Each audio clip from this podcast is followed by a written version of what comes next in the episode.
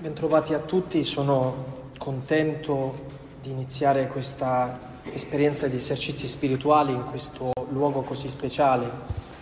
Sono anche un po' intimorito perché Padre Vito quando mi ha invitato mi ha, mi ha fatto una sfilza di santi che qui hanno predicato, allora pensavo un po' che era abbastanza pericoloso venire qui a, a predicare avendo questo come, come termine di paragone. Questa nostra meditazione dovrebbe essere la meditazione introduttiva, in realtà sarà una premessa, in realtà, perché eh, penso che a partire da domani entreremo nel tema dei nostri esercizi, ma mi piaceva questa sera poter fare una premessa, una premessa che spero possa essere eh, un aiuto per poter posizionare il cuore nel migliore dei modi. Questa premessa credo che sia necessaria dirla ad alta voce perché a volte le cose le conosciamo, ma quando dobbiamo applicarle alla nostra vita tutto diventa sempre molto più difficile, specie per noi che siamo costantemente a contatto con la parola di Dio, con la predicazione, che siamo strettamente in contatto con un'esperienza di fede che ci vede in prima linea nella missione, nell'annuncio del Vangelo. Abbiamo costantemente la parola di Dio nella nostra bocca, ma facciamo fatica a calarla a volte, a rivolgerla a ciascuno di noi. Ma questo per un motivo molto semplice. Non possiamo annunciarci il Vangelo da soli. Il Vangelo ci può solo essere annunciato. E per quanto noi lo conosciamo e l'annunciamo agli altri, il nostro annuncio non ha nessuna efficacia su noi stessi. Abbiamo bisogno che qualcuno lo faccia su ciascuno di noi. Questo dovrebbe liberarci da quel senso di colpa che a volte ci prende nell'avere la sensazione di santificare molte persone e a volte di sentirci molto distanti noi dalla santità. Anche se noi diciamo delle cose giuste, diciamo delle cose vere, certe volte abbiamo come la sensazione di essere ipocriti, perché diciamo delle cose vere e poi la nostra vita sembra costantemente lontana dalle cose vere che noi diciamo agli altri.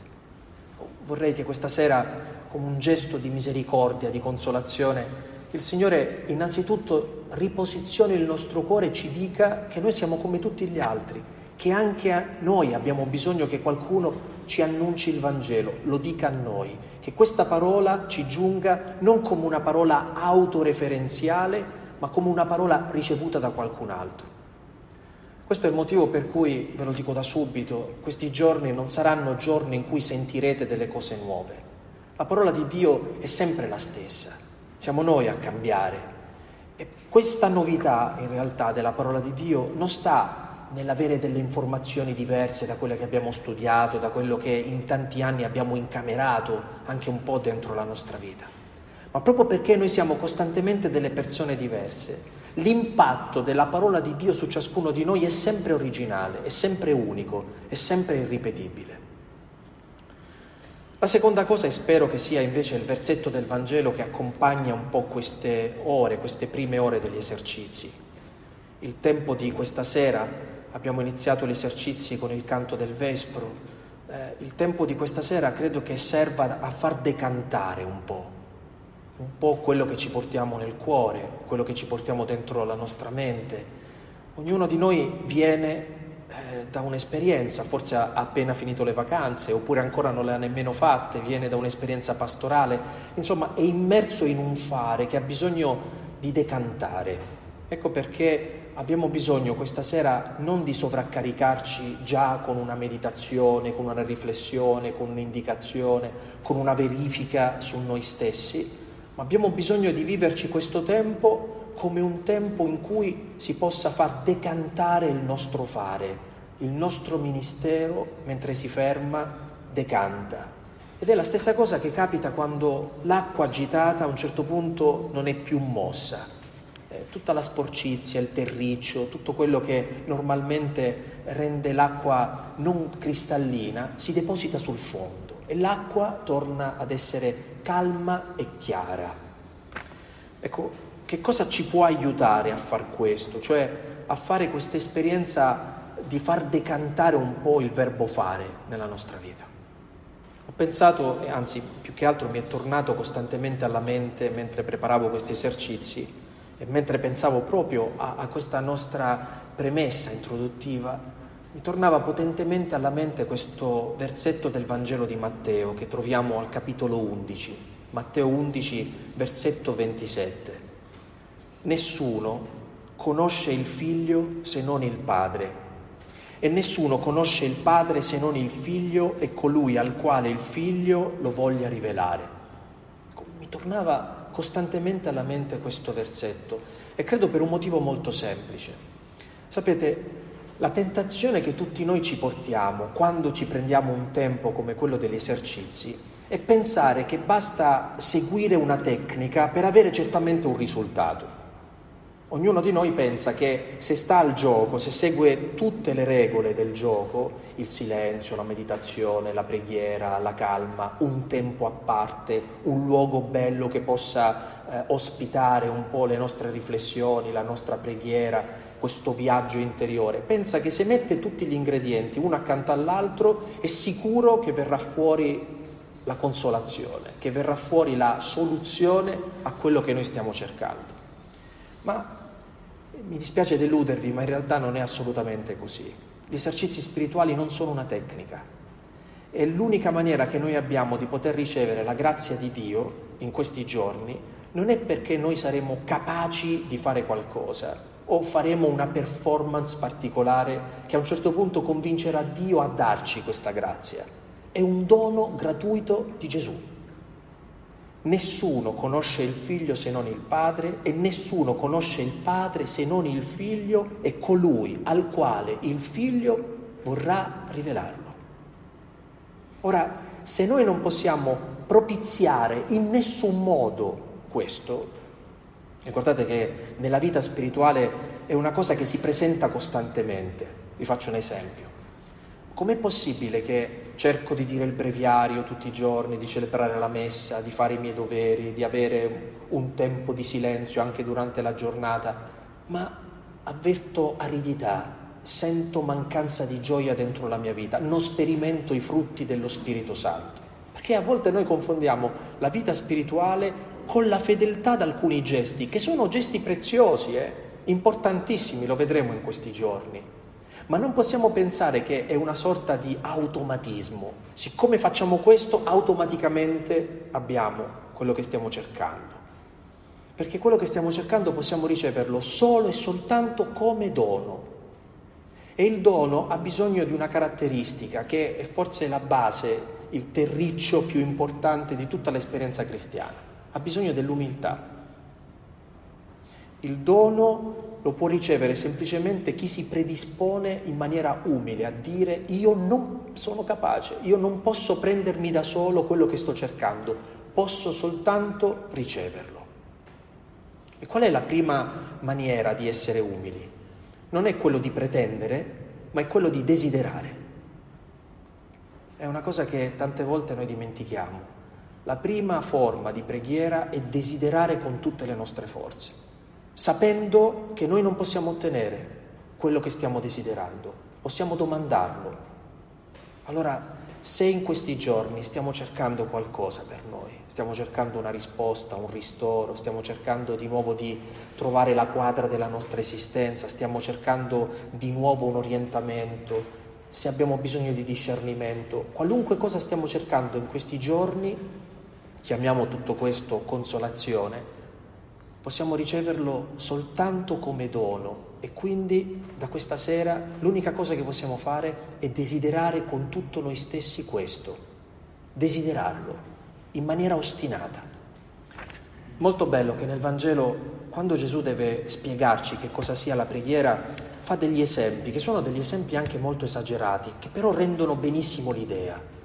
Ad esempio, per spiegarci la preghiera, sull'insistenza della preghiera, dice il Vangelo, Gesù racconta la storia della vedova, della vedova insistente. Eh, questa donna ostinatamente domanda al giudice fammi giustizia. Eh, c'è una caratteristica importante in questa storia. La donna sa che non può farsi giustizia da sola, non ha lei i mezzi per poter ricevere giustizia. Solo questo giudice può darle giustizia. Allora cosa fa? Lo domanda, lo domanda, ostinatamente lo domanda. Allora, la nostra vita spirituale si ammala non quando manca la consolazione, ma quando manca questo desiderio ostinato. Oggi anche questa, secondo me, dovremmo leggerla come un segno della provvidenza. Iniziamo gli esercizi in un giorno particolare, è certamente il giorno del Signore, ma anche il giorno liturgico in cui facciamo memoria di Teresa di Calcutta, Santa Teresa di Calcutta. Ecco, se pensiamo a questa donna, la cosa che ci viene subito in mente è la carità di questa donna, le opere di questa donna, eh, la fama di questa donna. Questa donna effettivamente ha reso visibile la misericordia del Signore e ha saputo declinarla con una carità operosa, concreta. Ma a pochi passi da qui c'è qualcosa che ricorda fortemente Madre Teresa, un luogo a lei molto caro. Questa donna ha passato però la stragrande maggioranza della sua vita nel buio. Ha passato la stragrande maggioranza della sua vita in desolazione, senza ricevere nulla. Ma basta leggere i suoi diari, che sono diari che testimoniano una lotta profondissima di questa donna con Dio. C'è qualcosa che colpisce di questa donna, l'ostinazione. L'ostinazione del, nel desiderio di Dio, anche quando Dio lo percepisce come assente.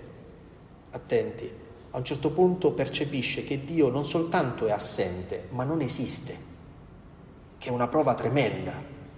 Vivere una vita votata a un Dio di cui hai la sensazione che non esista. Ma questa donna è rimasta lì, posizionata lì, ostinatamente lì in quel desiderio.